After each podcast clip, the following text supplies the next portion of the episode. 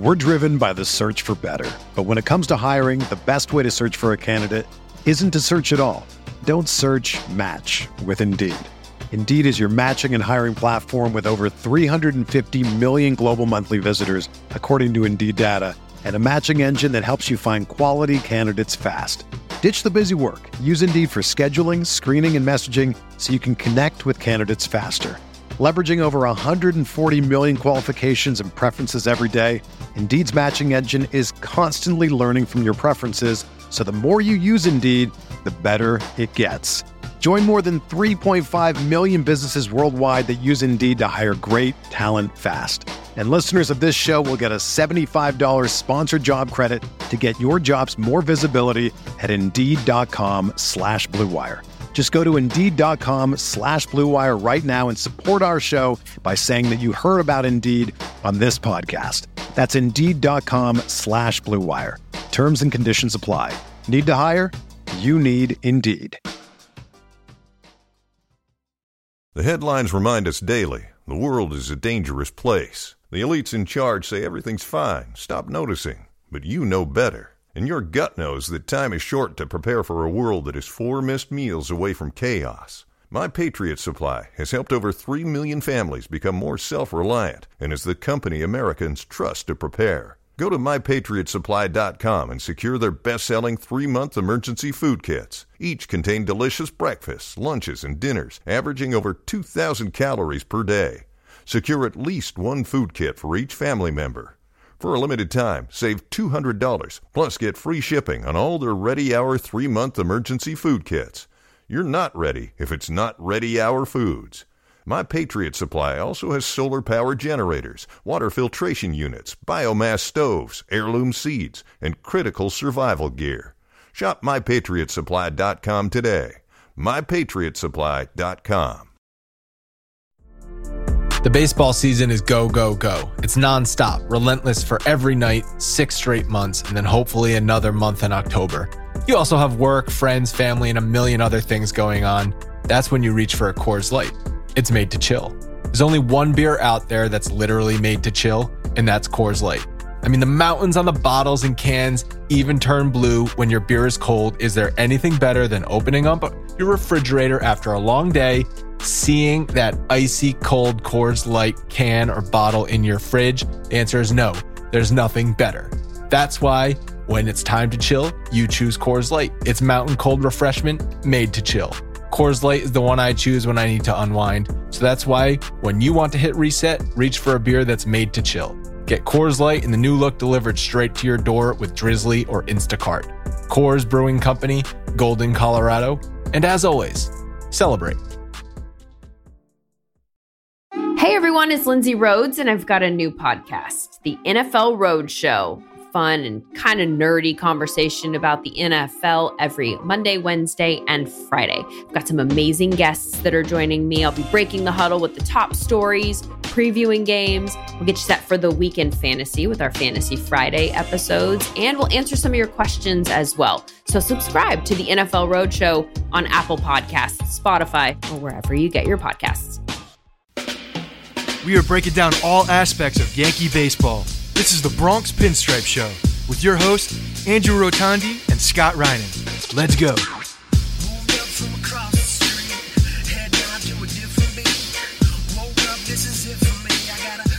What's up, everyone? Welcome to the Bronx Pinstripe Show, episode 503, brought to you by Indeed.com, betonline.ag.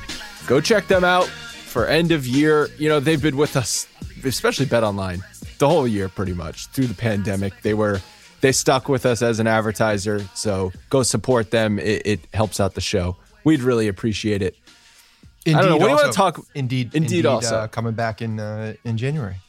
Yes. Oh, awesome. What do you want to talk about? Because it's pretty much crickets around the league. This is a cold, cold, frigid MLB winter, which seems to be becoming the norm for baseball. It's just there were virtual winter meetings if you didn't follow the sport closely, you wouldn't have even known that happened because there was no movement, no real. Well, no I mean, what, what's the difference there? what's the difference between the virtual winter meetings and you know just Well, meetings? I think the winter meetings, I forget who I might have listened to a podcast with a um like a, a writer. So I, I don't know where this information is coming from. It's stored in my in the back of my brain somewhere. The winter meetings is like uh oh I know I exactly now I know exactly where it came from. The Bob Klapisch book about Cashman. Um, what was that called last year? Two years ago? Yeah, uh, I can't think of the name of it, but yes, yeah, there was so, there were some there were some things against Cashman in there. Uh, well, it wasn't really against Cashman. It was more of like a Cashman. Well, Klapisch wrote Clapp- a lot. Klapisch definitely opened up uh, opened up his his uh, the back of his brain a little bit in that book. Yeah, he described the the winter meetings and the GM meetings and stuff that goes on as like a boys club. Right. It, it it's they get together, they they drink scotch at the bar, smoke they cigars. Talk, they smoke cigars, they talk shop. Maybe a deal gets done, but it's usually like worked out in a back room in a, in a hotel somewhere. Did you watch Billions? No, I didn't. I have not. Well, so there's they, they go to a club and there there's uh you know a couple leather chairs in front of a fireplace, sipping scotch, smoking cigars. That's how I picture it. Yeah, the it's it's a, especially the GM meetings. It's a club. There's 30 general managers. They probably bring their their assistants and their assistants like George like George Costanza showing up. He's the assistant to the general manager, whatever yeah. the hell his job title was. But there's really not many, so it's it's an exclusive club that you're in. And I don't know that you could do that over Zoom.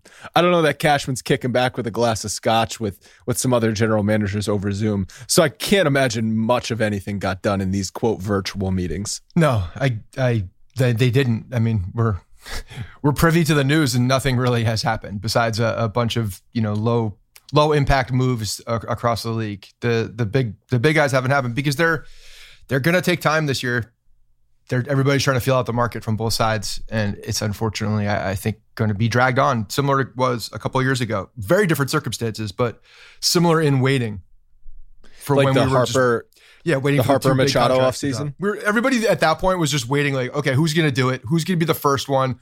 How you know who's going to set the market? And now everybody, I think the players are like just waiting for and praying that someone signs a big contract so that they can swoop in now and start asking for more and the owners are just like eh, just picking off these small contracts at really really yeah. cheap prices and just picking them off when well, they you can. fill you fill roster positions and then you're like hey look we don't need we don't need to sign you for 125 million dollars. We signed this guy for 7 million or 9 million or something like that. Yeah. The, the, the owners are like deer hunting right now. They're just sitting and waiting. And if they see one pa that's it. Just, bring it in bring it in I know we've mentioned this in the past, but don't you think baseball would be really would really benefit from a signing period?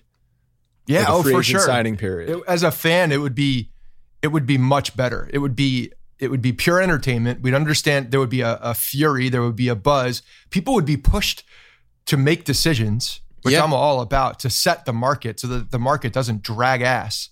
That's the problem. Is that when you when you get these back room and whatever. You know, there were so many of these theories about, um, you know, the owners working together and conspiring to either sign or not sign somebody. Of course that happens. yes, it happens. I don't care if it was reported that it doesn't happen. It happens. They are doing that.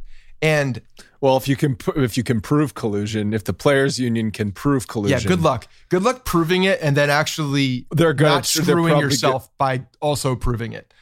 Look, well, they're there's still a back and forth because there's still a back and forth. They still have to deal with the owners. They're gonna they're gonna um. That's just another wrench uh, into into the relationship. Anyway, but when you're when you're waiting for the market to be set and you're just sitting there and waiting and waiting and waiting, it's not good. It's not good for the other side. It puts them in a bad position.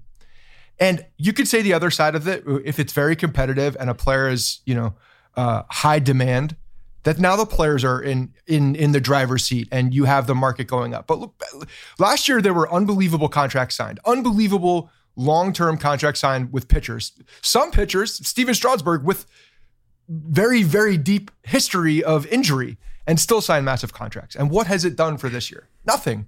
It it did it set the market? Maybe maybe we're waiting until February until the market is revealed to still be up but I highly doubt it. It's uh, the, I think the owners are, are taking the market back. A couple things. Well, maybe to that point, waiting until spring training or closer to spring training, teams might be waiting out to see how COVID progresses because. Uh, speaking of Klapisch, he wrote an article, I believe it was on Bleacher Report. I read it that um, close officials close to Major League Baseball and and people do not think the season's going to start on time. They're saying publicly mid February spring training, and that just seems unlikely with the way the virus is still spreading and also the vaccine is rolling out. So they're expecting more of like a, a four to six week delay in spring training, which would delay the regular season into May. Now, maybe owners are thinking, why am I going to sign up for a free agent contract when the season isn't going to even start until late April or May. I'm just going to wait and do my business in in March or, or early April. As long as everybody else is waiting and there's no big push to go sign guys, then yeah, why not? Yeah, why not? And and I don't know exactly how a signing period would work because there's obviously the teams could could fudge that. It's like if you, if you set a a December 31st deadline to having to sign free agents, teams could be like, "Well, I'm not going to do it. Then what? I, well, what are all those players going to do?" So you'd have to inst- implement some penalties for to the team that if you sign a player after the December 31st deadline, you, you pay some sort of penalty to to the players union or draft pick compensation. Well, no, no, no. You just you just make it so. You just make it you you deem it as the period and you must sign and that's it. Similar to the trade deadline. But what and if I, you don't? Then you don't. But, they, okay, so then that, what does DJ LeMahieu do? They, they would. They would do it. but what if they don't? What if no one gives DJ LeMahieu a contract by December 31st? He just doesn't play baseball next year? See, that's the thing. They would give him a contract. Uh, Answer my question. Though. Because I, I don't want to answer your question because it's stupid. What about, okay, not DJ LeMahieu. What about other players? It's like saying in the NBA, if someone doesn't give LeBron a contract, is he not going to sign? Well, okay, but he's going to sign. Brett Gardner. Okay like Brett Gardner, I, so that he, or, or someone of lesser importance than that's LeMahieu. happening anyway. That's happening anyway. Uh, yeah, I know, but then so so then maybe after after that December thirty first deadline, you can only get a a spring training invite or a minor league yeah, invite yeah, there, or something um, like that. There will there would probably be some other contingent similar to the trade deadline where you can still make trades after the trade deadline. You just got to do it in a you know in a fudgy way where you're you're using the uh, options and and you're releasing players and people you know there's there's there's ways to get uh, a player through at that point so i'm assuming that they would build some some way in but yeah anybody who's going to be signing a contract you have a period to do that and you sign the contract I, I think you have to because it's also going to be on the player. penalize teams or else it's not going to work. It's not just going to be on the it's not going to be on the teams because what if DJ LeMahieu has a hundred uh, you know three contracts out there uh, for five years at a $100 million and he wants 125, so he's not signing one. Well, guess what? You got to sign one. Do you one. think he actually has contracts in hand? Or is it just talk, is just talking? It's just talk, to agents talking to general managers and general managers. Brian Cashman is indicating to to LeMahieu's agent, yeah, we we'd be willing to go four years, seventy to eighty million dollar range, but there's no actual pen on paper. There's no physical. He has not slid the piece of paper upside down across the table to DJ. You don't even have yet. to do that now. You just got to send them a uh, you know an Adobe sign link and and just and just virtually sign that bitch. Do you think he has a? Do you think he has an Adobe sign link in his Gmail account? Um, do Yankees have possibly at Yankees.com email accounts? Yes. You think they do? I know they do. Yankees players. Oh, Yankees players. Um, probably not. They just got like Gmails or whatever. They have their own, yeah. Otherwise, we'd be able to guess them pretty easily. you think LeMahieu's got like at AOL.com? Yes, I do. Netscape. Hotmail. At netscape.net. He's the I, I think that I think that DJ LeMahieu has contract offers. I, you know, I don't know if it's an actual contract that he could sign. I'm sure he could say tomorrow or right now, yes, I want to sign, and and he would get one in three seconds. Uh, I think the Toronto Blue Jays are probably being the most aggressive. That's what it seems like. It, it, They're been very vocal too. about it. Um, Bo Bichette called him the best hitter in baseball. I think DJ LeMahieu was the best hitter in baseball, and I don't even really think it's close from what I've seen. He's probably the number one player I'd want to play with in the league. That's yeah, what Bo so they're all getting behind him. The Toronto Blue Jays are saying, guys, young core, go shower him with praise. Go go get your go get your veteran uh, bat who can spray it all over so you guys are protected. So you guys can, you know, grow into the players that we believe you can. Like this, this man is going to help the offense progress faster than anybody in the league. They know that. He's a damn good player. Players know that. So, yeah, there's been a recent reports that LeMahieu is now maybe looking for five and 125, which is 25 million AAV. A week ago, we said he was looking for five and 100, which is 20 million AAV. And the Yankees were at four and 75 million to 80 million ish. So if he's looking for 125, that is a massive gap between 80 and 125. Yeah, if the Yankees truly are at 80, which if they're at 80, they're they're they're tone deaf and and playing a game that none of us want them to be playing. Like there's no reason for them to be at that number. They understand what the free market is going to give this guy, especially the way that tre- baseball is trending in, in the the types of players. Like he is becoming a unicorn. He's become a unicorn in baseball, and of course, there's going to be a huge market for this guy. Well, is this a huge market? It's the Blue Jays and the Yankees, and then Jon Heyman threw the Mets name in there last night on Twitter. Oh, I guarantee the Mets are in it don't forget about the uh, don't forget about the sleeper team, the the you know the the mystery team, the mystery team, mystery team. That mystery team never signs anyone. It would suck to be a fan of mystery team. You never get any players. I could absolutely see DJ LeMahieu. Uh, I guarantee his agent is having many conversations about uh, signing him. So I don't think it's just these these teams that are the only ones looking to sign him at all. Can you decipher this quote from Cashman for me, talking about LeMahieu? In the end, for instance, with DJ LeMahieu, who's clearly someone we've thrown a lot of bouquets our way to him and rightfully so. We'd like to keep him. I'm sure other clubs would like to take him. We want to feel good about ultimately his decision and we'd like, like him to be here. And he goes on a little bit more. But what, what the hell does, uh, who clearly someone we've thrown a lot of bouquets our way to him and rightfully so. So is that a transcribe error? Because it doesn't make any That's sense. That's what I not- thought because I read this in an article. I didn't hear him say it, but like. I, I think what he's saying is we've thrown the bouquets. We've we've we've, we've showered him them, with bouquets of flowers. We said, "Here, have you?" Well, that's what they're eighty million dollars. If he thinks eighty million dollars in four years is showering him with bouquets, then I think we're in trouble. Maybe they've literally sent him flowers. maybe this is maybe they maybe right. Brian Cashman is being literal. You're look, you're always reading between the lines there, Cashman. Maybe he's just telling you that we've sent him flowers. It's just a, it, it has to be a trans transcription error. Clearly, someone we've thrown a lot of bouquets our way to him, and rightfully so. But Cashman does have weird Cashman speak where he kind of talks. But that literally riddles. doesn't make sense in the English language. It does not make sense in the English language. Eh, so that ha- but I could almost picture Cashman saying that with like, like, a it's like a stammer and and and it was and yeah. it was written literally. Yeah. So look, they're obviously they want him back. Clearly, that's what they're saying. Uh, so they just need to prove it.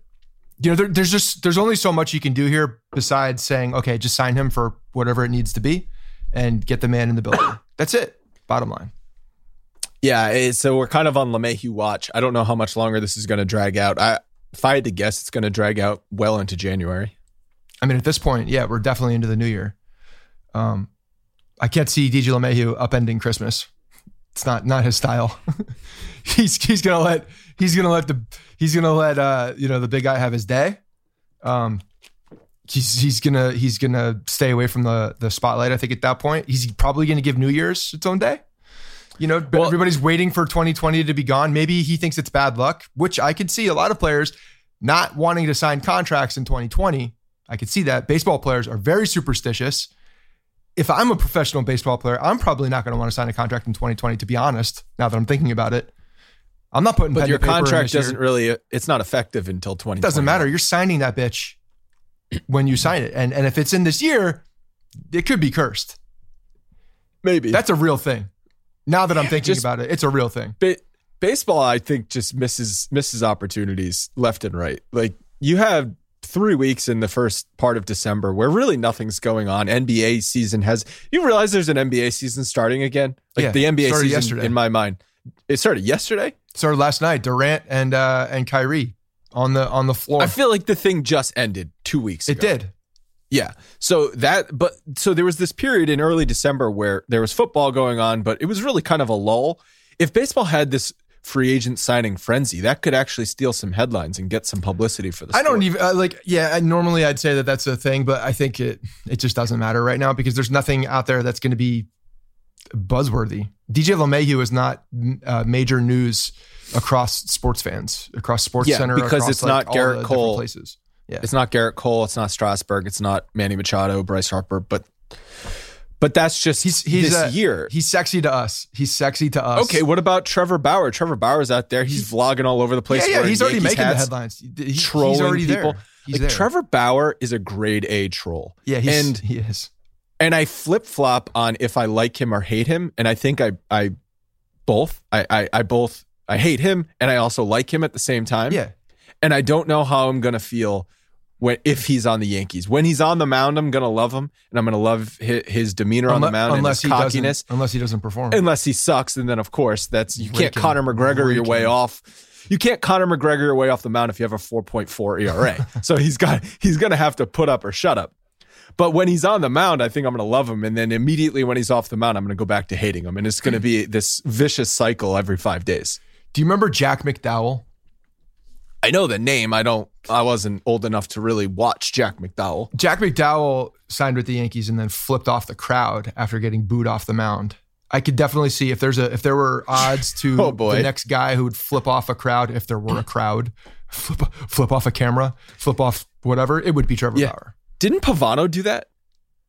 Not like not like uh, Jack McDowell. There's I don't remember Pavano. Pavano has the stones to flip off somebody. I feel like Pavano did something. When you just said Pavano, I thought Eovaldi in my head. Just so you know, that was weird. Well, the, Eovaldi was Bizarro Pavano. We t- we talked about that. Yeah, like, yeah. In it 2016. Just, it, but that immediately when I was like, did Eovaldi? I don't know, Pavano. No, no, no. Eovaldi, Eovaldi seems like a very nice guy. Right, um, but I just immediately put Eovaldi into Pavano's name when you yeah. said that. No, nope, just Carl naturally Pavano signed signed him in 2000. I believe it was 2005. Also had some butt stuff he had butt stuff going on. He also complained because his contract was like three hundred thousand dollars less than he thought it was going to be. He's a real piece of work. Yeah. Oh, he was a piece of work. All right. So I don't know the the Trevor Bauer stuff. I I still don't see the Yankees signing him. I see him actually going to the Mets. I think that's like a perfect Steve Cohen splash move as his first major move. I mean, I can see uh, that is is signing Trevor Bauer, but uh, I I just think if the Yankees did end up with Trevor Bauer, it would it would be there would be a honeymoon phase, and I think that honeymoon phase would wear off. I feel that's fine if he's pitching and pitching well for the New York Yankees. That honeymoon phase will last for a long time, a very long time.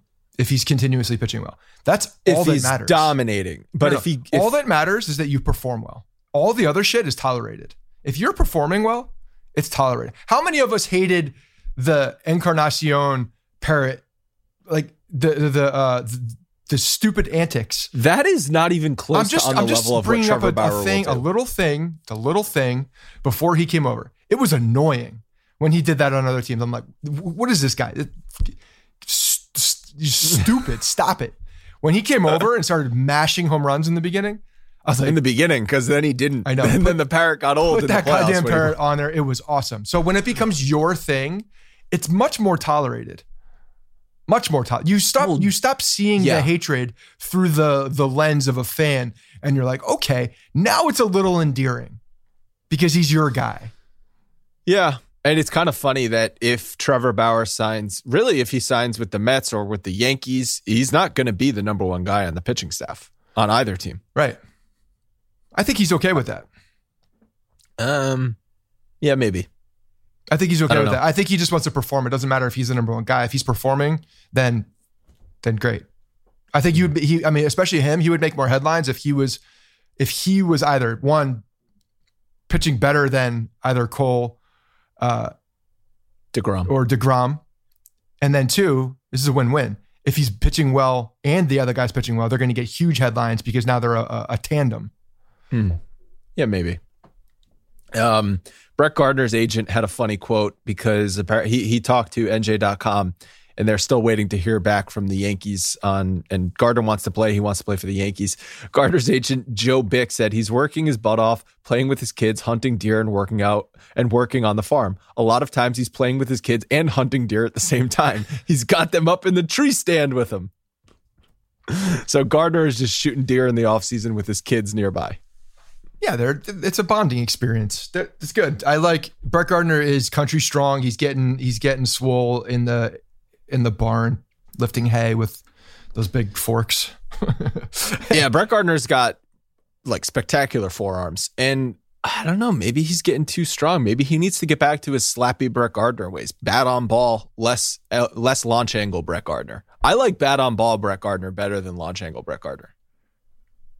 Yeah, uh, it makes makes uh makes for a base hit on a ground ball sometimes. I just think he's he's losing a little bit there. Probably that burst is not as as strong. I, I'd say his, you know, when he gets going, the speed's probably where it's always been, if not a little a little slower. But I bet it's pretty close. It's the starting it's the starting points. That's that's where you start losing it. It's that burst out of the gate. It's that burst out of the box he doesn't have. He never step. had it for stealing bases though. He never had that was good, instinctual. Yeah, he never had good base stealing instincts. He had the speed, but not the instincts, and it it always infuriated me. That doesn't mean it, your first step is slow though. I think he still had a his first step was fine, just for whatever reason, never never got the knack down, which doesn't make sense to me. But yeah, I look. I mean, when you look across the league, when you look at that David Dahl contract, and you start looking at some of these other contracts, I, I uh, he's going to sign for a very league very, minimum. It, it literally it might be league minimum because no he already way. got two and a half. He wouldn't. It, it, that would be a, that would be disrespectful at that point. So he wouldn't. It would be bigger than that. If it's the Yankees, they already gave him a two and a half million dollar buyout. Okay, so if he signs for league minimum, which is like 500k, that's like he's playing for three million dollars in 2021. But that doesn't matter. That contract, that two million, has nothing to do with anything he's going to sign. It's uh, it's part of the previous contract. It's not even in the scope of of. It's not even a part of the negotiation. It's done. Um, it's already done. But I believe it hits the Yankees payroll in 2021. I know, but my point is the, the point is is that that that was already negotiated. That's that's out the window. You can't negotiate against something that was already negotiated. Like you you decided to pay me that. They can hold it against him. They, that's they could, but they're not going to he's not going to sign a, a, a minimum because of that. How badly do you think he want? What do you think he wants? He, oh, you go to another team, maybe now we're talking league minimum. He's not as valuable on another team, in my opinion, because I think the Yankee the Yankee uh, tenure does give him more value in a contract from a contract standpoint with the Yankees. Do you think he wants to play baseball more or play on the Yankees more next year? Baseball. So he would sign anywhere, you think? I think he would sign with another team. Yeah. I think when he was on with um with Ruocco and CC last year talking about that and and but that was that before 2021. I, I don't think it. I think his burning desire. I mean, before 2020. I believe that was before the 2020 season. Brett is a workman. He wants to. He wants to work. Yeah, yeah, yeah, yeah. There was an interesting article on Yahoo. It was polling MLB managers about all of the 2020 rule changes. There was 20 managers that were polled. Some were quoted, like for instance, Don Mattingly had some really interesting quotes, which I'll read in a second. But most of the managers were in favor of permanently adopting the rules that were implemented in 2020. The ones that they were pretty much in unanimous agreement on were the universal DH, the free base runner during extra innings, and the expanded postseason. Those all were 19 to 1 in favor and 18 to 2 in favor of, of adopting those rules full time. The universal DH makes total sense, and the expanded postseason for managers makes sense because they want to go to the postseason, so that's more opportunities. I was kind of surprised they were so in favor of the extra of the base runner and extra innings, but I think the more I I thought about it, they, the, all of these things are make their job easier. Yeah, exactly. I was just going to say that. So so yeah, that makes sense. As a they manager, did, they were not in favor of the three batter minimum rule, which makes their job more difficult. yeah. So this is this is when you boil it down. Yes. What makes my job easier? What makes my job harder? What makes roster management easier in game, outside the game when I'm putting together active rosters, and and, and how you know how can that um, how can we implement these so that every day I have less decisions to make? Yes, these are taking decisions away you don't have to in the in the National League. You don't have to double switch. You don't. You have a player who is capable of swinging a bat. Do you understand the double switch? I, am not putting you on the spot. I'm legitimately asking you. Yes, I understand the double switch. It's just it's but it's explain it. It's it's it's one of those things that is annoying because you have to fill a lineup spot and then oh by the way you have to fill the defensive spot. Yeah, so so the def, the double switch like I I understand it like 85%. So the right, let's talk through this. The double switch is that you take someone out of the uh you, you pinch it. It usually starts with pinch hitting someone, right? You and it's usually the pitcher. It's usually the pitcher, yes. You pinch hit someone, but then they go into the field, so you don't lose that bat.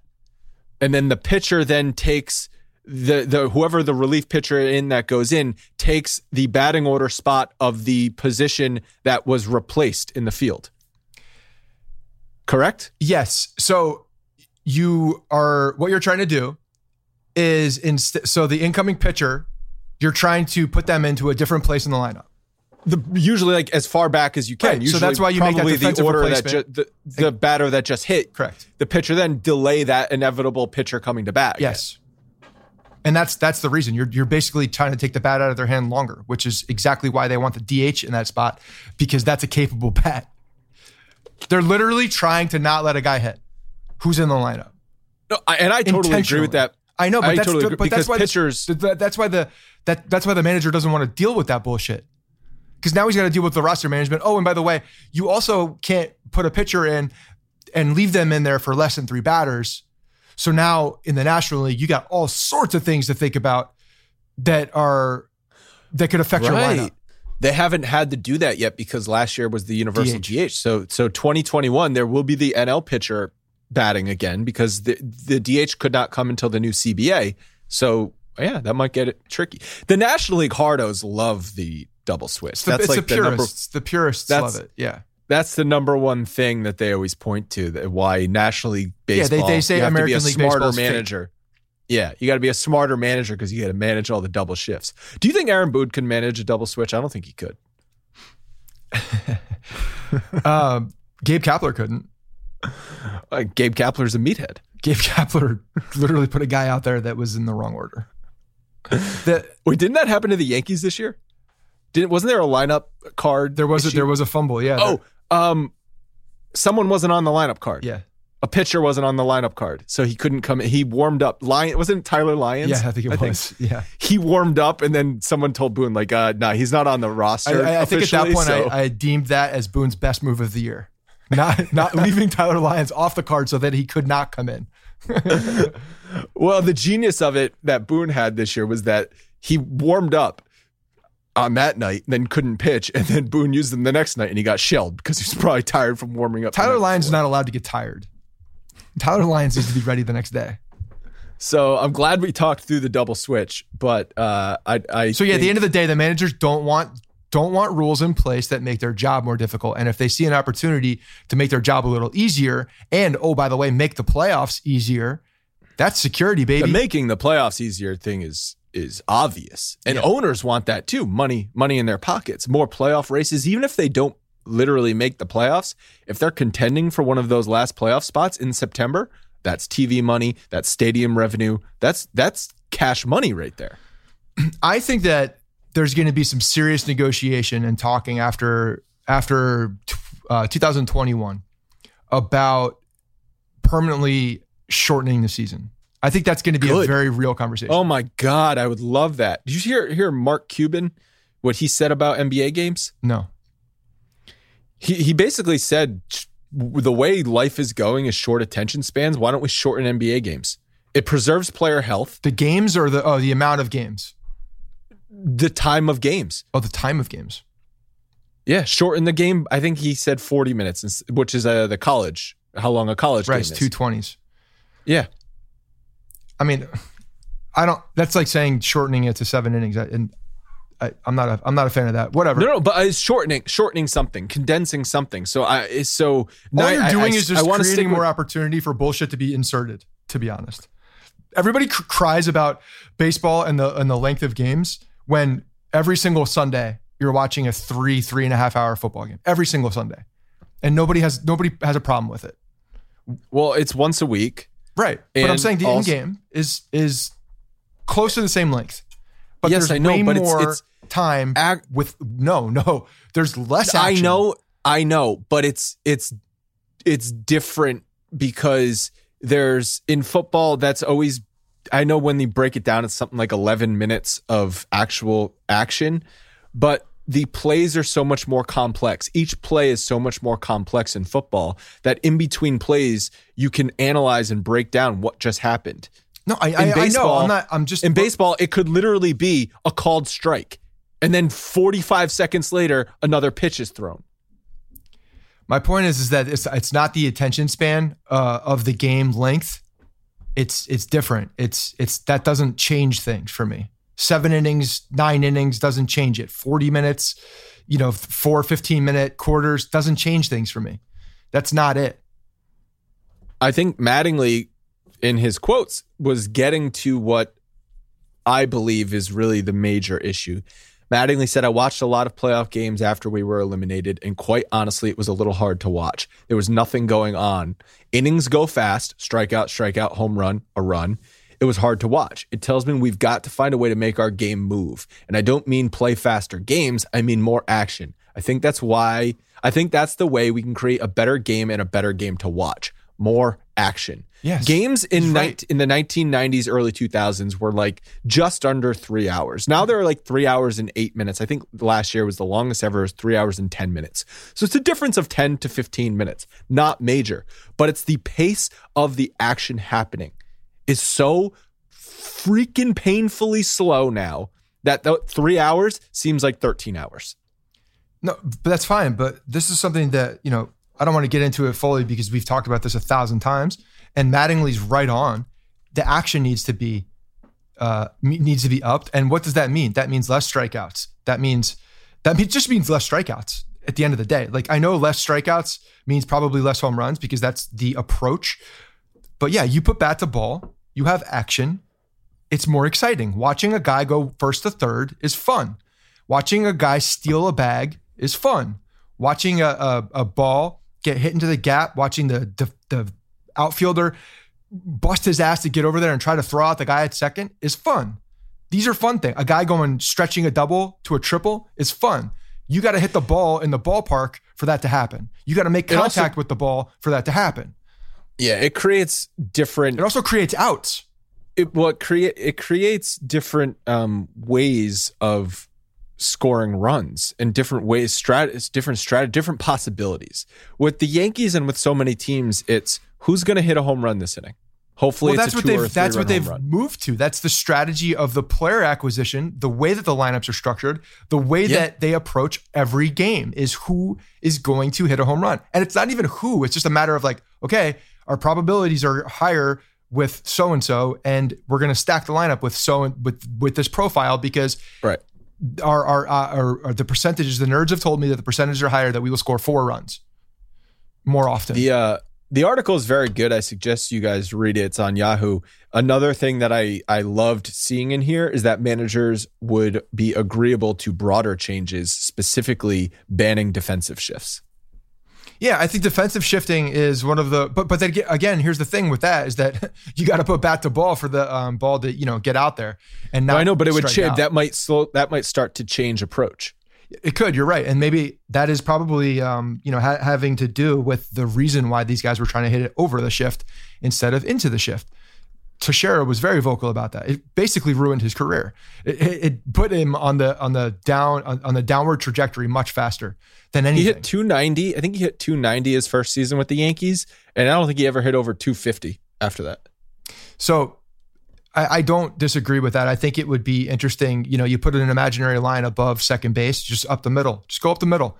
You got to stay on the, your side of the bag. You got to you got to stay on your side of the bag, and if you do that, if you do that, just that simple, simple little, um, yeah. you know, offsides line, that's when it. the when the pitch when until the pitch is released from the guy's hand, you have to stay on your your side. Yeah. I don't even think that's that big of a deal. It doesn't change anything in baseball. It doesn't affect like the game itself. I think that's one of those such it's such an easy implemented rule that would open up the offense a little bit. I don't know. They'll probably test this in. I don't know. There's no test. We don't need to test it. Shifting. We've seen it. Go look at the. Go look at baseball in. They test everything. They test. But you everything. don't need to test. It's already been tested for years and years and years and years. It works. Well, they. I mean, they. The the counter argument to, argument to that is they shifted Ted Williams in the 1950s. Not to the extent they're shifting everybody. Right now, now the backup infielders are getting shifted on. Not DJ LeMahieu. DJ Tyler LeMahieu Wade gets shifted on, huh?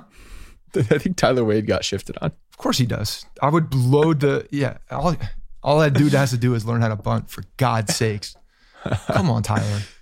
For the next episode, we will watch the CC Sabathia documentary. It's called Under the Grapefruit Tree, the CC Sabathia story. It's on HBO. Um, and we'll talk about that on next week's show. Uh, I watched a little trailer of it. Um, I, I, I, was when I just saw the name, I was kind of confused what under the grapefruit tree means, and then when you watch the trailer, you you understand it. Have you watched the trailer yet? Yeah, it's it's going to be good. I'm really I'm actually I'm looking forward to it. I know it dropped last night, so this will give some people an opportunity to watch it. But yeah, yeah. it's going to be. Uh, I'm excited to watch it. I I, I am. It's going to be a uh, that'll be a good I mean, it, it's it's got some dark things to it. I assume just because I know it's going to go into his off you know field what? and alcohol. Good. That's what like I'm that. interested in hearing about. Yeah. I don't want to just hear about his on field story. Talk about the no, for sure. That's that the story. That's the story. Is the arc that you, you got to talk about someone coming back from something. That's what people people love those stories like because it's real.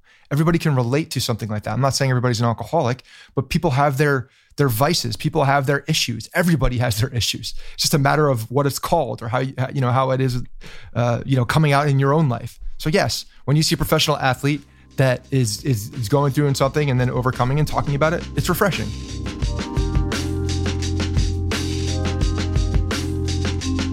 Hey guys, 2020 has already reshaped how we work and it's almost over. Businesses across the globe are challenged to be more efficient, which means every single hire is critical, and Indeed is here to help. Indeed is the number one job site in the world with more visits than any other job site, according to ComScore. Indeed helps you find quality candidates quickly so you can focus on hiring the right person you need to keep your business going. Unlike other job sites, Indeed gives you full control and payment flexibility over your hiring. You only got to pay for what you need. You can pause your account at any time, and there are no long term contracts. And now, Indeed's new way of matching you with candidates instantly delivers a short list of quality candidates whose resumes on Indeed match your job criteria that you can contact the moment you sponsor a job, making Indeed the only job site that you can move as fast as you do. Right now, Indeed is offering our listeners a free $75 credit to boost your job post, which means more quality candidates you will see and fast. Try Indeed without free $75 credit at Indeed.com slash BlueWire. This is their best offer available anywhere. Go right now to Indeed.com slash BlueWire. Offer is valid through December 31st. Terms and conditions apply. Football is back in full swing, and you might not be at a game this year, but you can still be in on the action at Bet Online. Bet Online is going the extra mile to make sure you can get in on every possible chance to win this season. They have game spreads and totals, team player and coaching props. They give you more options to wager than anywhere else. Their website is clean and easy to use. There's tons of options there for you. You can bet on sports, there's live betting, casino, live casino action, racebook, poker, esports. There's contest promotions. You can you can do a number of things on the website. I really suggest you you check it out. Bet Online's been with us pretty much this entire year. So supporting them is a way of supporting Bronx Pinstripes. Head over to Bet Online today and take advantage of all the great sign-up bonuses. Don't forget to use promo code BlueWire at betonline.ag. That's BlueWire. It's all one word. Bet Online, your online sportsbook experts. We teased this on last episode. It's a mailbag question that we're going to run through the rest of the episode on. It's I, I loved this question when I got it. It's from Daniel. He says, "Congrats on the 500th show." all the way from Adelaide, South Australia. Been a listener since 2017 18 offseason and haven't missed an episode since. Would love to hear you guys do an episode over the off season on who you would select to be the Yan- be in the Yankees team of the decade for the 2010s. It was such a transitional decade for the team, going from the core four to stopgap players like Beltran, McCann, and Ichiro through to the baby bombers we know now. I would be really interested to hear your thoughts. Go Yanks. The 2010s transitional decade. If I told you, Scott, the Yankees had a 921 and 699 record for the 2010s, 569 winning percentage, ranked first in Major League Baseball, two games over the Dodgers. Would you believe that having watched all 10 years of those baseball seasons? Not a, not a chance. There's it's it's crazy to think that they had the best winning percentage in baseball in that decade. It really is. It's unbelievable. So it's, no, I would not. I would I would definitely say that there are at least one or two teams, if if not three to four. Yeah, and and I think it's the Dodgers barely. If you include 2020, the Dodgers have had a better 10 year run than the Yankees, but the Dodgers were pretty bad in the 2010, 2011, 2012 range, I believe. And then they really started to get better um, from there on out. It, yeah, it's amazing. They haven't had the playoff success. They made the playoffs seven times, which is tied for first with the Dodgers over that span, but they didn't win a pennant. They obviously didn't win a World Series, and that's what the Yankees are measured against. They accumulated the second most position player war behind the Red Sox of 265.7. The Yankees had 264.3. The Dodgers were third. They scored the second most runs in baseball over that time. The Red Sox were number one. The Yankees were number two, and the Rockies were number three. They hit the most home runs. Look at the three teams who hit the most home runs Yankees, Blue Jays, Orioles, all in the AL East. Um, they accumulated the fourth most pitcher Doesn't that war. speak to the park as well? I mean, you, they're all playing a lot in Camden, Fenway, and Yankee mm-hmm. Stadium, three three places that yield a lot of home runs. Yeah, and plus yeah, the DH is there, so now you have another power hitter, so it makes sense. Yeah, Yankee Stadium also yields a lot of home runs. That's what I'm saying. The three those three places: Fenway, yeah. Yankee Stadium, and Camden Yards. No, but the the Red Sox didn't hit the most home runs. The Blue Jays. Right, but you're playing in Fenway as the oh, okay. AL East. Yeah, they accumulated. They accumulated the fourth most pitcher WAR, but that's a little deceiving because they ranked eighth in starting pitching, which was actually better than I would have thought. I would have thought they were at least below 10. First in reliever war. Uh, the best pitching teams of the decade were the Dodgers number one, Nationals number two, Indians number three. Uh, can't, nope, not Indians. Cleveland baseball team number. That's right. Can't do that. Number uh, number three. Um, so you ready to get to the all 2010s Yankees team? I I pulled a bunch of stats so maybe I'll run through some stats and you'll let me know if you agree with that pick. A lot of these are cut and dry, I think. You know, surprisingly for a transitional decade, I don't think there's a lot of gray area with these. There's only a few. Yeah, when you look at the numbers and you look at the players in there and you identify like how many at bats or how many games that they played, there it it is pretty it is pretty clear. One thing just to note on the the decade, I would have if I were to guess, I definitely would have um, guessed that the Cardinals had more wins than they did and and maybe that's just because they didn't win a lot of uh, games in the regular season, but they certainly had a ton of success. Well, they they won 899 games. The Yankees won 921. So yeah, over a decade, that's not a lot. 22 more games. It's a couple of wins a year. So I would have, I would have, if I was guessing, I definitely would have put them ahead of it. I probably would have put the Dodgers ahead of them. Um, Cardinals won one World Series and went to another World Series. Yeah. So when you add that success in, the Cardinals had a more successful decade than the Yankees. Oh yeah, yeah. When you look at accolades, for sure. They, I mean, they were, they they just kept, they would always. It seems like they uh they they had a retool in their pocket every single time any move was made. If you guys are curious, the the final standings for the decade, there was I saw this on Reddit. The Yankees finished first, 50 games up on the Red Sox. The Cleveland team finished first, 72 and a half games over the Tigers. The Rangers finished first, three and a half games over Oakland. The wild card race was the Red Sox number one and Tampa number two. In the National League, the Nationals were over the Braves by 36 games. The Cardinals were over the Brewers by 75 games. The Dodgers over the Giants by 98 games. Even though the Giants won three World Series, they basically went first to last a couple times. Damn near 500 too for the decade. Crazy. Would you rather be 500 for the decade with three championships, or or say the Cardinals? where 899 and 721 but only one championship three championships all day yeah you don't you don't ever you don't trade championships. You don't trade chips. The Braves and the Brewers were the two National League. So the the Giants won the most World Series in the 2010s, and they didn't even make the playoffs for the full decade. They were three games out of the wild card. Yeah, because they peaked so hard and and and and fell off so hard in the in the seasons that they didn't uh, that they didn't win. They have a they have a pretty crazy decade, honestly. And I know people, some Giants fans talk about. I work with a bunch of people from San Francisco now, so I, I hear this a little bit more. But like, they even try to say that it was a dynasty. I'm like, no, you can't say that. Yeah. I totally agree with you. You can't be a dynasty if you go. You can be a dynasty if you don't win back to back championships, but you can't fall out of the playoffs in between championships. Right. You can't be a dynasty if you fall out of the playoffs. You have to be there every year. You have, you have to, to have the be ability in the NLCS. Yes. If the Giants went World Series, NLCS, World Series, Division Series, World Series, NLCS, then maybe I'd give it to them. But they went World Series, last place.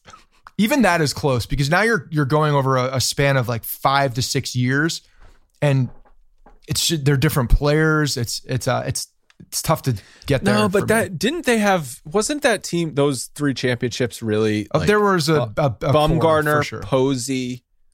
Um, I forget who else was on those teams. Bumgarner, Bumgarner and Posey were pretty good. Was uh was Lincecum on one of those teams? Yes when he was, was good. Barry Bonds he, still there? He fell off the planet. Was Barry Bonds still there? Was Barry Zito on one of those teams? Yes. Nice. All right, let's get to the Kept team the at the catcher. The catcher position. This one's going to be polarizing. Your catcher for the 2010s Yankees team is Gary Sanchez. He has 11.4 WAR, ranks first over Russell Martin at 9.1 and Brian McCann at 8.2. His 105 home runs ranks first, well over Brian McCann of 69. Nice.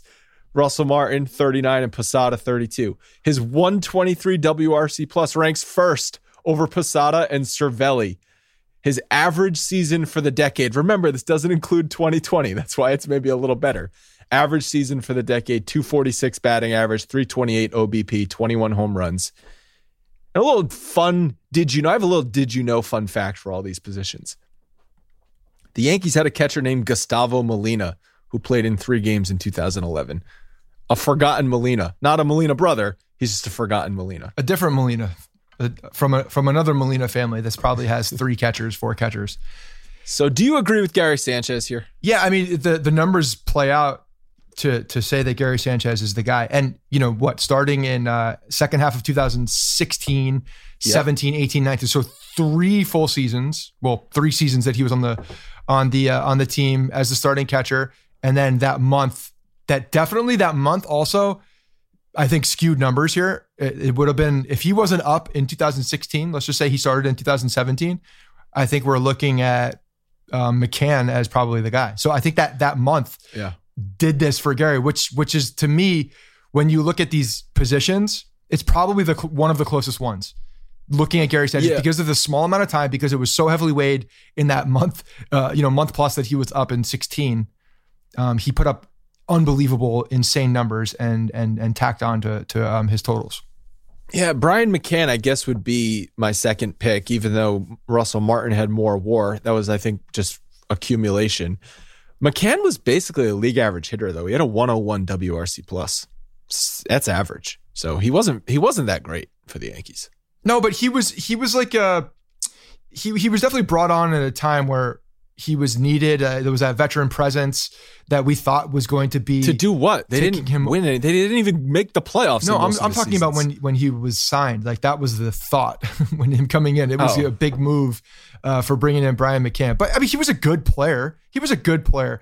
He just he fell off as he was catcher. not a good player. No, he was not a good player with the Yankees. He fell he off as a catcher. Very average with the Yankees. He was good in Atlanta he definitely fell off behind the plate too. And his, I, I, I always thought he was a, he, he was a guy that was that added stability to the position. I don't need my catcher to be a a powerhouse. I just don't. I want you to be a, a presence, catch a good game, and his catching abilities fell off the planet. That that was the biggest thing for me. His bat was fine. It was exactly what it needed to be. Do you know why I think he really just fell off with the Yankees because he's a bald guy, right? He was bald in Atlanta, but he had the beard. It gave him some structure. It gave him you get something to look at than just a thumb. When he came with the Yankees, he got a shave. He just looks like a thumb. That's why he fell off. Okay. I, I, think that when you see the guy that's coming up behind you as well, you know damn well that you're not the you're not in the plans long term by any means. They traded him to the Astros. He was on that Astros. Astros. cheating. At, they, he was on the cheating Astros. Yep, he sure was. So this one makes First, sense, but it was close. I think uh, McCann is a close second. First baseman for the 2010s is Mark Teixeira. 12.9 war ranks first, well over Luke Voit of 3.6. And then Mike Ford. Mike Ford is third. Greg Bird is fourth. Kelly Johnson Oh man, 167 home runs for Teixeira. He he he just he's there for a long time, so he wins in all the categories. 115 WRC plus ranks him fourth. Voit and Ford rank ahead of him, but they barely qualified for the plate appearances. Teixeira's average season 239, 335 OBP, 24 homers. Did you know the Yankees had 26 players at first base in the 2010s? 26. Chris Carter produced the worst WAR of negative 0.7. Surprised he wasn't negative 77, honestly. it's impressive when you see the the war that high for a guy that swung with his eyes closed. The well, he Mark, did produce that in about uh, 100 plate appearances. Mark Teixeira, Mark Teixeira was the last first baseman. The, the, he was the guy that the Yankees were trying to replace the entire time. Greg Bird was supposed to be the guy. Clearly didn't work, and they just haven't had a first baseman since then. Until you know Luke Voit's come in and uh, has played well. So this is the clear clear he was there uh, through what 2016 as well so he yeah. played the majority of the decade so clearly it's mark Teixeira. and i mean what, i'm looking he, at his numbers now on, on baseball reference too and like the the decline and you know i know he ooh, was battling yeah. injuries but what year did he only play a few games because 2013 so that was the wbc wrist injury yeah and then in 2012 you know, he started. Uh, he, he got injured at the end of the year, yeah. and they brought in Lance Berkman.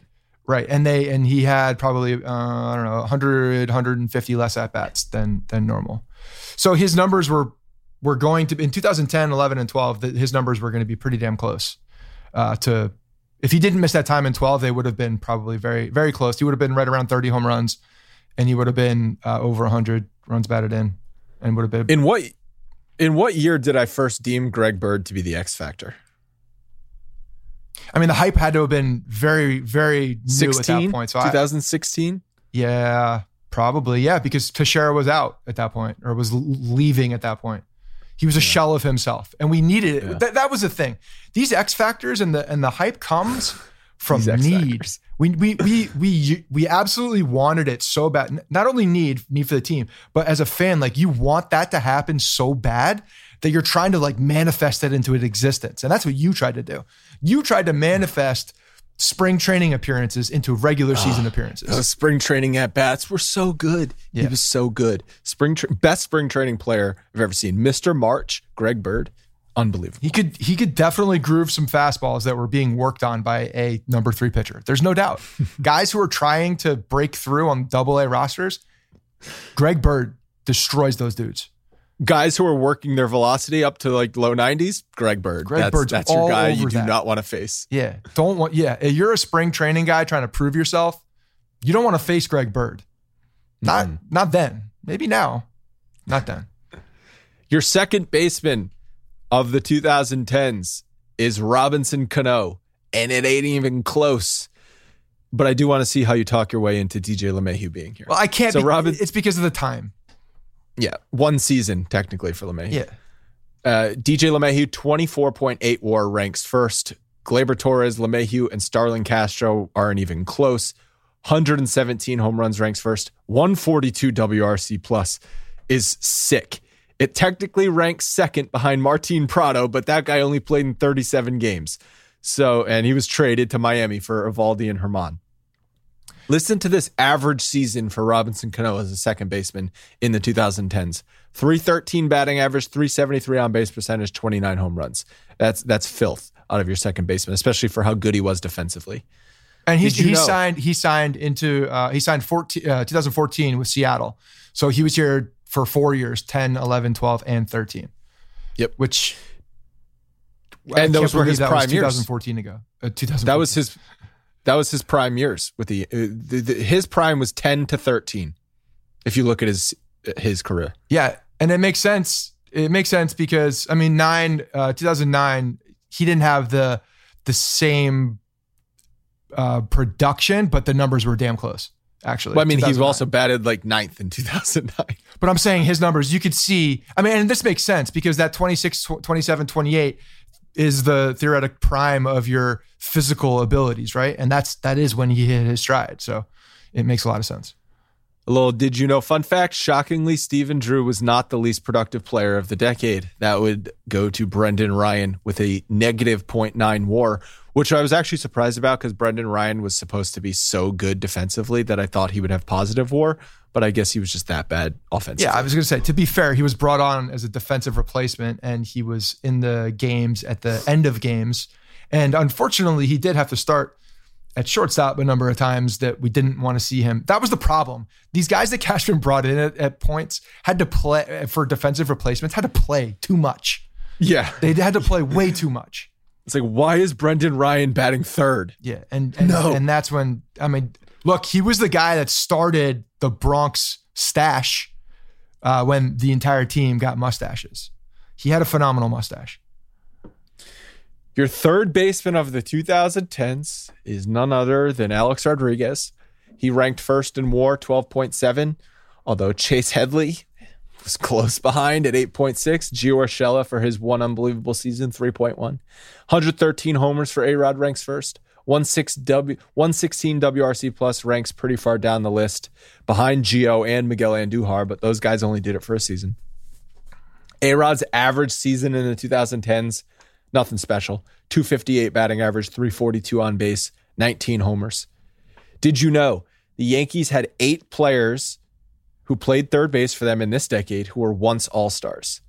Alex Rodriguez, DJ LeMahieu, Chase Headley, Eric Chavez, Todd Frazier, Martin Prado, Kevin Youkilis, and Eduardo Nunez. Yes, Eduardo Nunez was an All Star.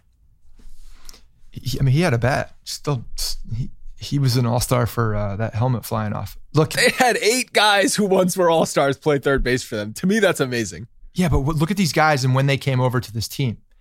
Oh yeah, always Eric Chavez was end of his career. Although Eric Chavez was pretty decent with them. He uh, remember when he got hit in the head. yeah, who was that who threw over to him and he wasn't looking? He got drilled in the head. I don't know, but I do remember. I do remember that. that was it was a pitcher that threw over to third base and he and Eric, he was not looking and got freaking drilled.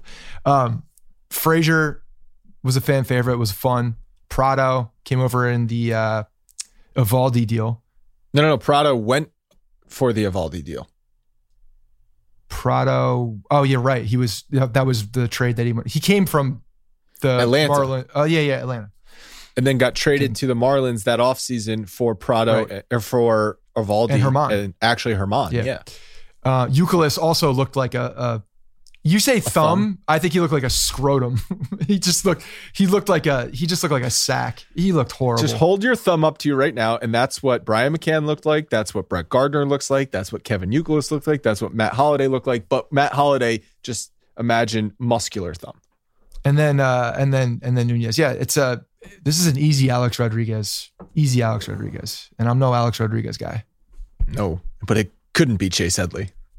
It almost, shortstop, it almost was. Shortstop of the 2010s is Didi Gregorius.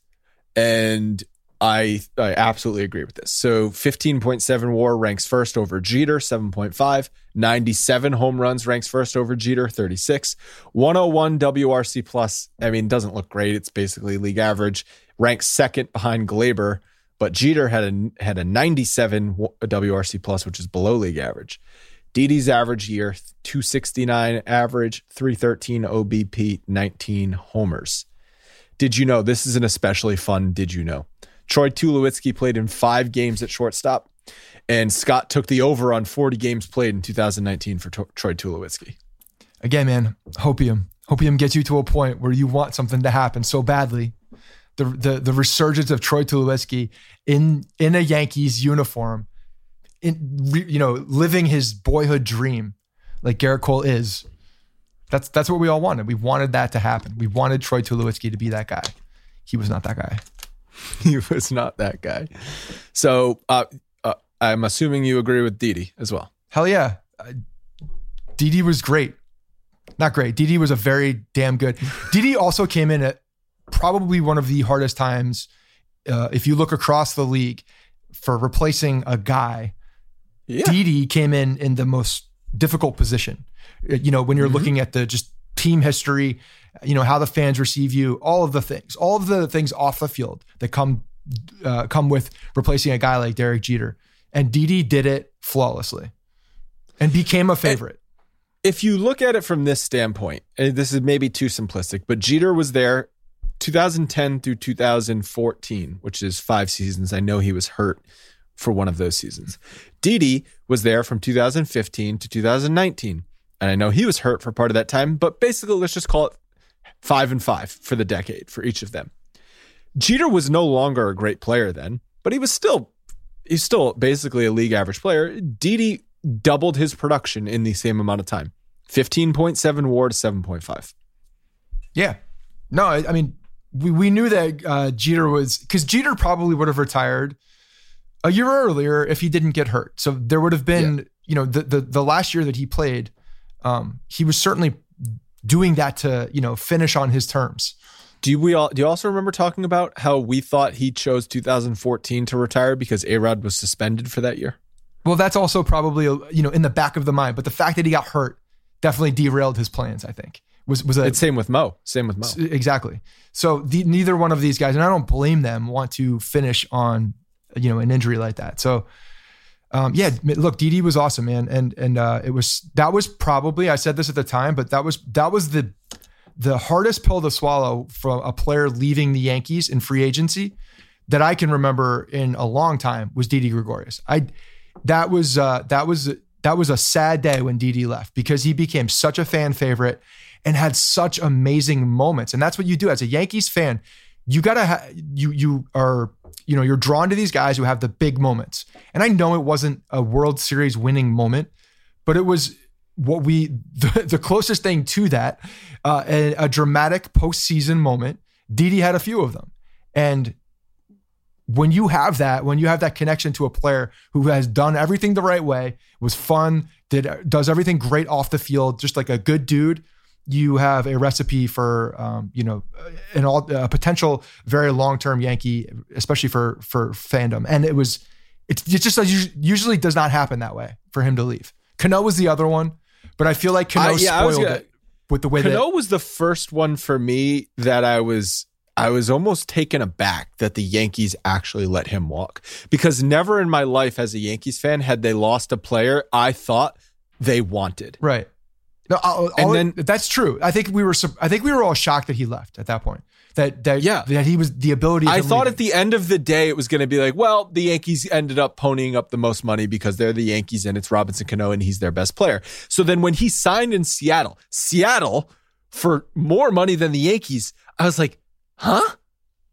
What? Wait, am I living in the Matrix right now? Like, what is going on? This has never happened in my life before. But there was a so there was, was a, there was an ending to that. There was a, a that transition wasn't clean. So there was a there were a lot of things that were put in our heads about Robinson Cano that made that a little easier, right? So it wasn't like it, I, for me it wasn't as hard because he went into the media. He started saying shit like the Yankees give him a lot of money. He chose other areas. He didn't say anything. Jay Z said. It doesn't things. matter. It was it was basically him. It was it was him talking, and it it, it spoiled it a little bit for me. It, it, like it gave me a bad taste. So you you uh the the Yankees PR machine got to you.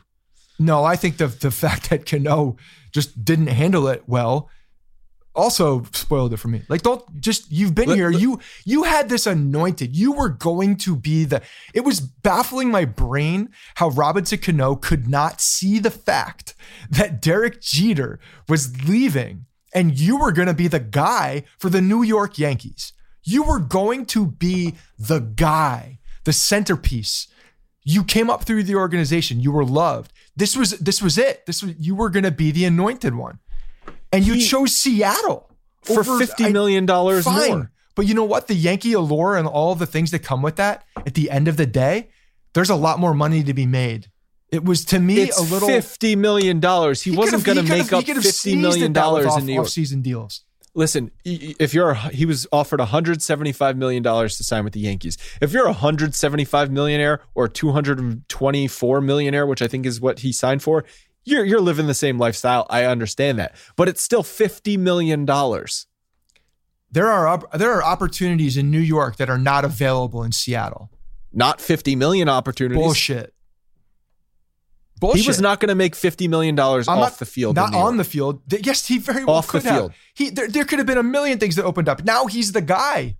That's the thing. That that's that's what I don't think you're understanding. It was he's, the right decision by the Yankees because Cano oh, for sure was the right and he ended up doing steroids. So hindsight's twenty twenty, and the Yankees and Brian Cashman made the right decision. Yes. At the time, though, I thought it was a ridiculous decision for the Yankees, and I did not blame Cano for taking fifty million dollars more. If it was five, if it was even $20 million, I would have said, but $50 million.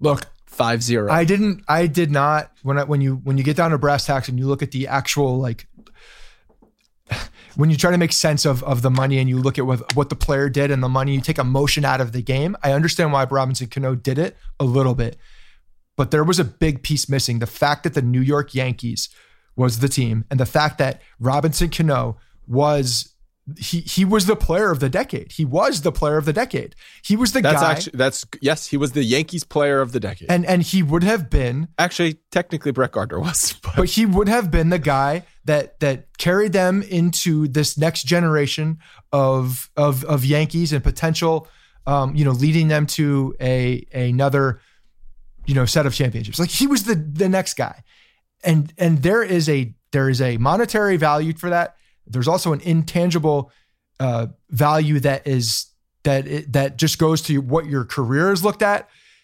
A lot of things that play into uh, that, you know, how that affects, I think, how you're looked at as well. And now he's bouncing around and he's talking to the wrong people and he puts the Ortiz chops on immediately and he looks like an asshole and gets busted for steroids and all these things just spiraled because it was a bad decision. The outfield, and there was smoke. Do- there was smoke when he was with the Yankees. There was smoke on everyone. There was smoke with him, which seemingly came out accurate. All right. The outfield you can do one of two ways, but you actually end up at the same exact spot.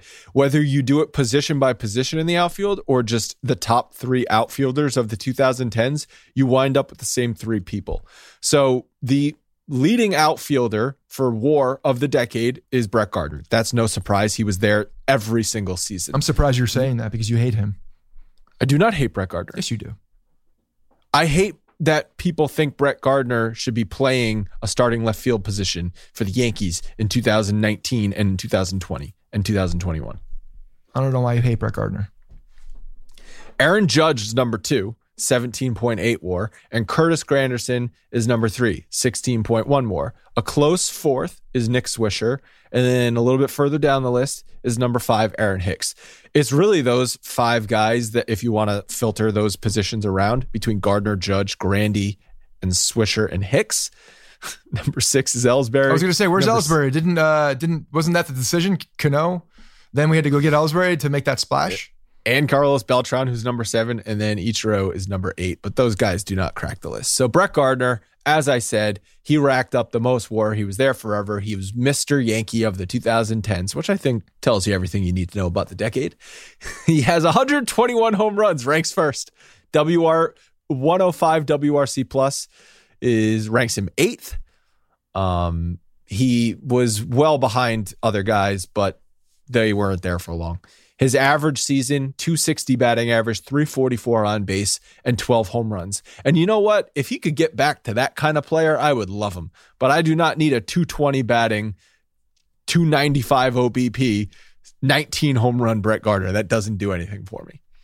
Did you know the Yankees had a Melky play left field, and it was not named, he was not named Melky Cabrera. Melky Mesa played in eight games for them in 2012 and 2013. Melky Cabrera wasn't even on the team in the decade. He was traded before the 2010 season for Javier Vazquez. I yeah, when you said that, uh, when I saw that he was not in uh, in the decade, that was surprising to me because he was him and Cano were supposed to be that uh, that nice little tandem. Melky Mesa was a guy in the system for a while, right? He was um Yeah, there's so many of those guys in the Yankee system, the Ben Gamels of the world, that are there, they're there, and they're there. He actually played in 2012 games. and 2013. Yeah, he probably came up for for injuries. Couple uh eight games total. Yeah, batted 400 as a New York Yankee. Final stat line. Why why didn't he get a better shot then? He, Did he play anywhere else? Uh, Blue Jays. Okay. Center field, Curtis Granderson, 16 war, ranks first over Hicks. 115 home runs, ranks first over Hicks. 122 WRC plus, ranks first over Hicks. Average season for the Grandy man, 245 batting average, 335 OBP, 29 home runs. He had that one monster year where I think he finished third or fourth in MVP. Did you know center field is actually the most stable position of the decade? They basically just had Granderson, Hicks, and Ellsbury. Gardner played center field as well, but that was actually the most stable position of the decade in the outfield. Yeah, that's. I mean, Granderson was a he, he was a guy that uh, again, another fan favorite. Everybody love everybody love Curtis Granderson. He he had uh, he had some good time there. He was a good defensive player, and he hit home runs. I feel like he started the long. No arm. He didn't have an arm. He had range. He had no arm. I mean, have we had a center fielder with any arm ever? Aaron Hicks. Uh, besides Aaron Hicks, yeah, sorry, but everybody behind, before Aaron Hicks did not. Gardner, Melky had Ellsbury, a decent. Melky was not a center fielder. He played center field. he played some, but he was more a corner. I bet, look this up right now. I bet Melky Cabrera played more games in center field for the Yankees than he did any other defensive position. All right, keep talking. I'm I'm looking it up. I'm gonna say so, he was left field, but all right. I, I certainly would rank Granderson over Aaron Hicks, um, but Aaron Hicks has been the second best center fielder of the decade. Right fielder is Aaron Judge, 17.8 WAR ranks first over Swisher. But you know, this is a much closer race in right field than than you might think. Uh, 110 home runs ranks first over Swisher and Beltran. 152 WRC plus ranks first over Swisher. 129 uh, WRC plus for Swisher. Swisher put up really good regular season numbers, but Judge is just better. 273 batting average, 394 OBP, 29, 28 home runs was his average season. Did you know, fun fact about right field position? Our boy Dustin Fowler played that one inning in one game in right field in Chicago, and he never got to bat a la Moonlight Graham. And it happened on the same exact day as Moonlight Graham, June 29th. This happened June 29th, 2017. That was really eerie. That whole thing. I, I sort of made those connections. I wrote an article, Dustin Fowler. That shit was weird. Graham. Real weird. Yeah. Yeah. I'm so glad he broke it. He didn't baseball ghosts. I'm glad it didn't, you know, f- end up like that where he didn't get kind of like derailed his career though. I mean, that was a gruesome injury, and he's never been the same. I mean, was he? Maybe he is the same, and we just, you know, that's just what he was. He was also. I believe he was like the third or fourth ranked Yankees prospect when that didn't mean a lot though. I think at that time where where where he was, it was him and and, and he was he no, was always he up came there. up in seventeen. He was in the system with Justice Sheffield and Clint Frazier yes, but, but and Gleyber Torres. Look, man, those those were those rankings were a little skewed with him. I think because everybody understood what he was. He was not the prospect of Judge and Sanchez and the guys coming up. He wasn't that guy. They gave him number eighty eight. He was Rob Refsnyder. No, he was better than Rob. He was Rob Refsnyder. Look, he, he had good numbers in the minor leagues. Rob Ref Refsnyder had phenomenal numbers in the minor leagues. Dustin Fowler projected to be a very good defensive player and like a upside like bat. He's Ben in, Gamel. In the minors. Ben no, Gamel's had a much ben better Gamel. career. But he was better than Ben Gamel in 2017. Ben Gamel won minor league player of the year and then got he won MVP of AAA. And you know what? No one who ever won MVP of AAA ever played well in the majors. Ben Gamel's Ben Gamel's had a fine career. He's played well. All right. Did you that means you got to be Melky down there. Cabrera? Yeah, you're right. You you were right. Mel, so Melky Cabrera came up as a left fielder, played a full season in left field in 2006, and then shifted over in 2007 to center field. 2008 center field. Uh, played some left, played some right. In 2009, uh, center field, 97 games started. Uh, I'm sorry, 103 games played, and then also played 48 games in right field and 40 games in left field in 2009. So 2009 is when he started moving around a little bit. Yeah. Um, so as I said, I Yankees thought he had uh, another year in left field early in his career, but I was wrong. Yeah, well, so he came up before Brett Gardner, but then the Yankees left field position in that time frame, he came up. He must have Melky must have come up the season that Hideki Matsui injured his wrist. Yeah, that sounds right. And then Matsui went back to left field. And then the Yankees had Johnny Damon in left field for a couple years. So Melky was just like by default because he was younger, played center field. You know, when I think of Brett Gardner coming up, he came up in uh, 2008. Eight. it's it feels like he was when you said that Melky Cabrera came up before Brett Gardner. That sounds crazy to me. it sounds like a yeah. like you're an idiot. That's what it sounds like. And but it's it's three years. Holy yeah, I know. shit. I'll never forget Melky Cabrera. I believe it was his first game. It was at Fenway Park. The Yankees stuck him in center field and he misplayed a ball in center field. And my dad, you've never seen my dad curse a rookie like he cursed Melky Cabrera when he misplayed the ball in center field. But you know what? He actually grew to like Melky. He liked the milkman after that. Melky Melky was a workman. He was uh he I, I liked Melky a lot. I was a big Melky Second guy. person you've described as a workman. Yeah, well, I like that kind of guy. Those are the guys that don't have to hit home runs to live. Those are the ones. Those are the ones that will that will shoot a ball in the gap and yeah. and uh, and move the runners. Like the, those I are like the guys. Those are the ones that'll shoot some steroids in their butt and then create a fake website. That's Rob. That's the Robinson Cano influence, unfortunately, which is the David. Or is it the, the David Ortiz influence? influence? How do you know it's not the A Rod influence on Melky influence on yeah, no, no, no, yeah, for sure. A Rod, David Ortiz, similar influences that pushed on these guys, no doubt. A Rod, A Rod probably is the crux of all of these problems. I, we so, can start on that train. So for DH, I think I want to do something different. I, I have Giancarlo Stanton in here because he literally played. He, he's the he's been the most productive player who played. Did you talk about Aaron DH. Judge? Yeah, I did. You were looking up Melky stats. Oh, okay. Wow, so wow, Giancarlo wow, I tuned you out.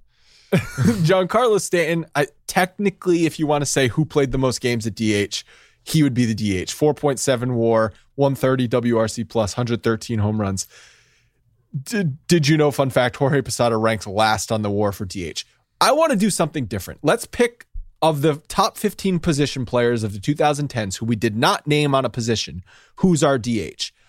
I want to name Nick Swisher as the DH. Because Nick Swisher put up some good numbers and he deserves to be represented on this list, I think, over Giancarlo Stanton. Do you agree with that? Yeah, sure. Nick Swisher was a guy that uh, I think brought a lot of joy, also frustration. I think people either love him could or not hit in the playoffs, can't stand his face. There's you go either way. It's some people just don't like him because because of the uh, the way that he is. But um, yeah, I, was a Swisher guy, man. I was I was happy that the, he came over to the team. I love the injection of enthusiasm that he brought. So, and he was a good player. But you're right, he did not perform in the playoffs. The starting pitcher, this one's not even a question. It's CC Sabathia, 25.7 WAR ranks him first over Tanaka, 18, Severino, 12, Pineda and Kuroda both tied at 9.8. He threw the most innings. His totals for the decade were 115 wins, 80 losses, 3.87 ERA, 3.99 FIP, over 1,500 strikeouts, and a 113 ERA plus. Did you know Lance Lynn only started two games and he almost outwarred Sonny Gray? Man, they should have held, held on to him. I guess they, uh, they, they they couldn't. That's so. Does that? Do you see that as a knock for Cashman? Um, the analytics department failed uh, failed Cashman. The nerds did not recognize what they had in Lance Lynn. It's obvious. Or did he make adjustments that they just didn't? So was it no, which nerds were they? Because because so the nerds didn't give the coaching staff the right information so that they could make those adjustments. When no, he his he just didn't have sample with the Yankees. He, he, it was so his ERA looked bad, but if you look at his underlying metrics, which the nerds love, his FIP, his expected FIP, his fastball spin rate, all of those things were elite with the Yankees. Yeah, it's unfortunate. It's really unfortunate to to see that we had a, a guy who has been the, one of the best pitchers in baseball the last two years. Yep. Uh, so the top 10 starters of the decade Sabathia, Tanaka, Severino, Pineda is fourth. Were you surprised Roki that Tanaka and Sabathia weren't closer? No, because Sabathia was there just as Sabathia had three, like, he had three seasons 10 11 12 where he was one of the best pitchers in baseball right but he fell off at the end of the decade but but he also had but so Sabathia's decade was interesting because he had three elite seasons and then he went through two mediocre seasons and then he rebounded for kind of average to slightly above average seasons and then he fell off at the end.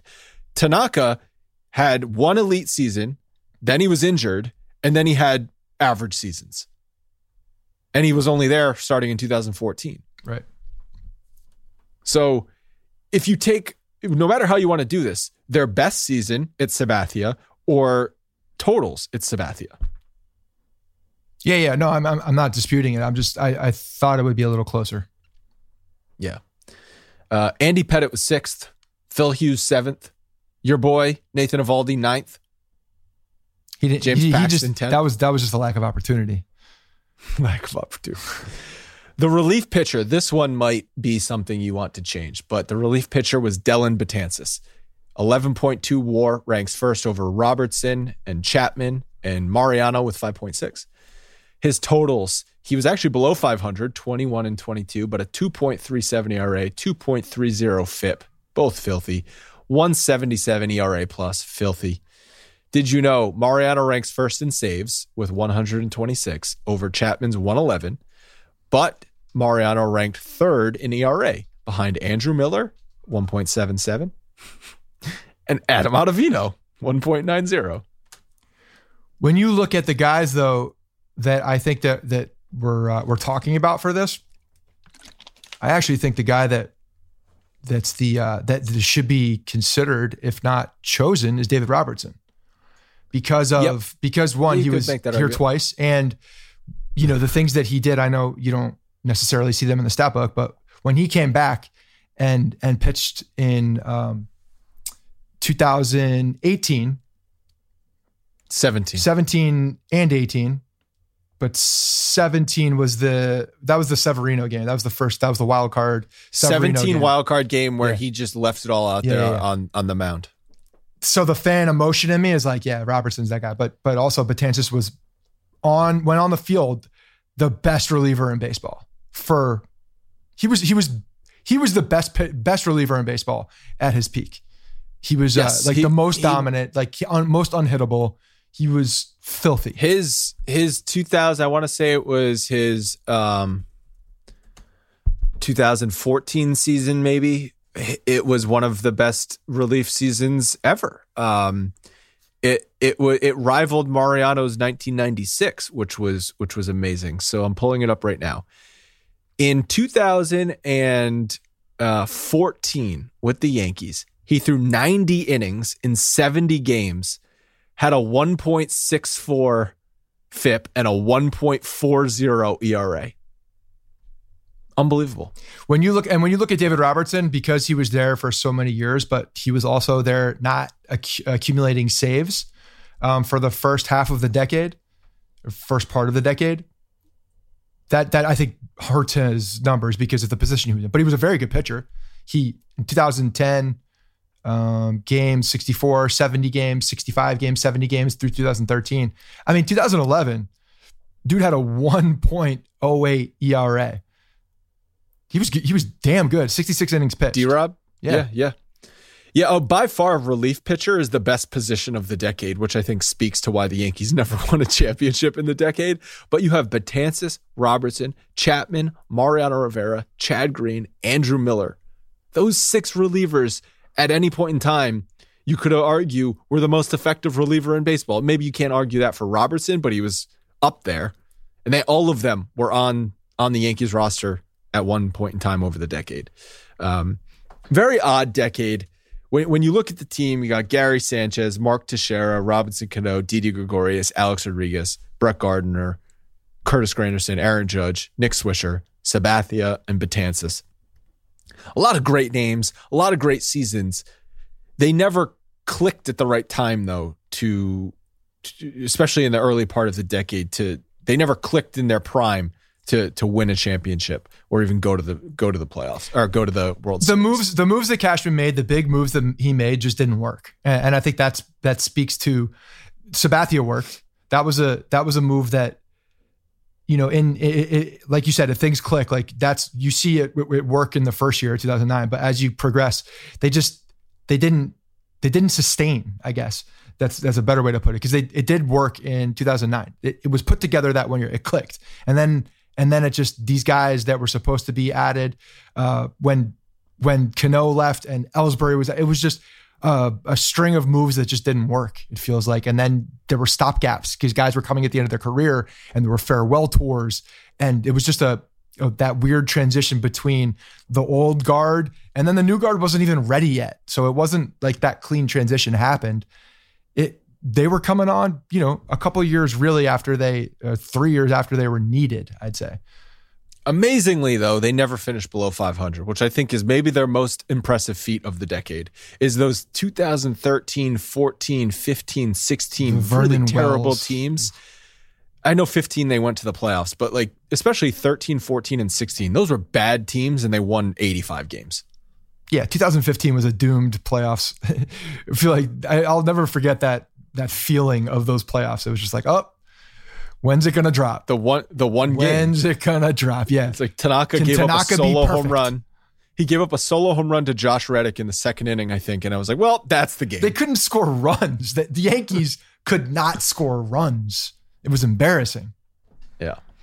Um. All right, that was fun to look up. A little trip down memory lane. I, I think we might do the 2000s next. Um, that's also an interesting decade because they bookended it with championships. The middle had some numbers, but didn't have the ultimate prize. So maybe we'll do that uh, next week or the week after. Maybe next week we'll talk about the CC documentary and then we'll do this down the line. But um, anything else you want to talk about? No, hope everybody's uh, having a good. This is what half a week for most people. Hopefully, everybody's having a good Christmas, happy Hanukkah, happy holidays to everybody, whatever you celebrate, all of those things. So hopefully, people are able to spend with family. I know, unfortunately, sometimes uh, people are not, but um, yeah, especially this year, it's going to be a lot of Zoom Zoom yeah, Christmas uh, parties and Zoom Zoom stuff like that. So yeah, hopefully everyone can see family that that they've been seeing in a safe way. I know, I know. Um, I've got some some friends and stuff who just aren't going home this year because you don't want to put someone in risk. So it's it's been a quite the interesting 2020. Haven't seen you all year. I know. No, I so you, weird. See you virtually virtually every day almost, but um, yeah, the face to face. The fact that we didn't have baseball games this year, when you look back on it, is just so wild and crazy. It feels like a fake thing. We were 24 hours. If we had booked our flights 24 hours earlier, we to, would have been in Tampa. Tampa, we might still be. We would have been in Tampa. We might, we might have gotten COVID in Tampa. To be, we honest. might be still stuck in Tampa. Yeah, at a Airbnb. So I'd be drunk. I'd be drunk. I haven't had a drink since Thanksgiving. I have. I've had a few of them. I feel like that's that's uh that's the thing to do. Yeah. Ha- but yeah, Merry right. Christmas, uh, Happy Holidays to everybody. Hope everybody has a, a good, safe time, and um, yeah, watch that CC. Uh, watch the C if you haven't already. Watch the CC uh, doc on HBO, and we'll talk about it next episode. Talk to you guys next week. Hey guys, thanks for listening to the Bronx Pinstripe Show. Make sure you find us on iTunes and subscribe so you can get all new episodes directly onto your phone. If you do like the show, we'd love for you to take a minute and give us a five star rating and review in iTunes. It really helps us out and allows us to create more shows. We're on Twitter at Bronx Pinstripes and the same on Facebook. You can always find us there talking Yankee baseball. Thanks again, guys, for your support. Really appreciate it, and go Yankees.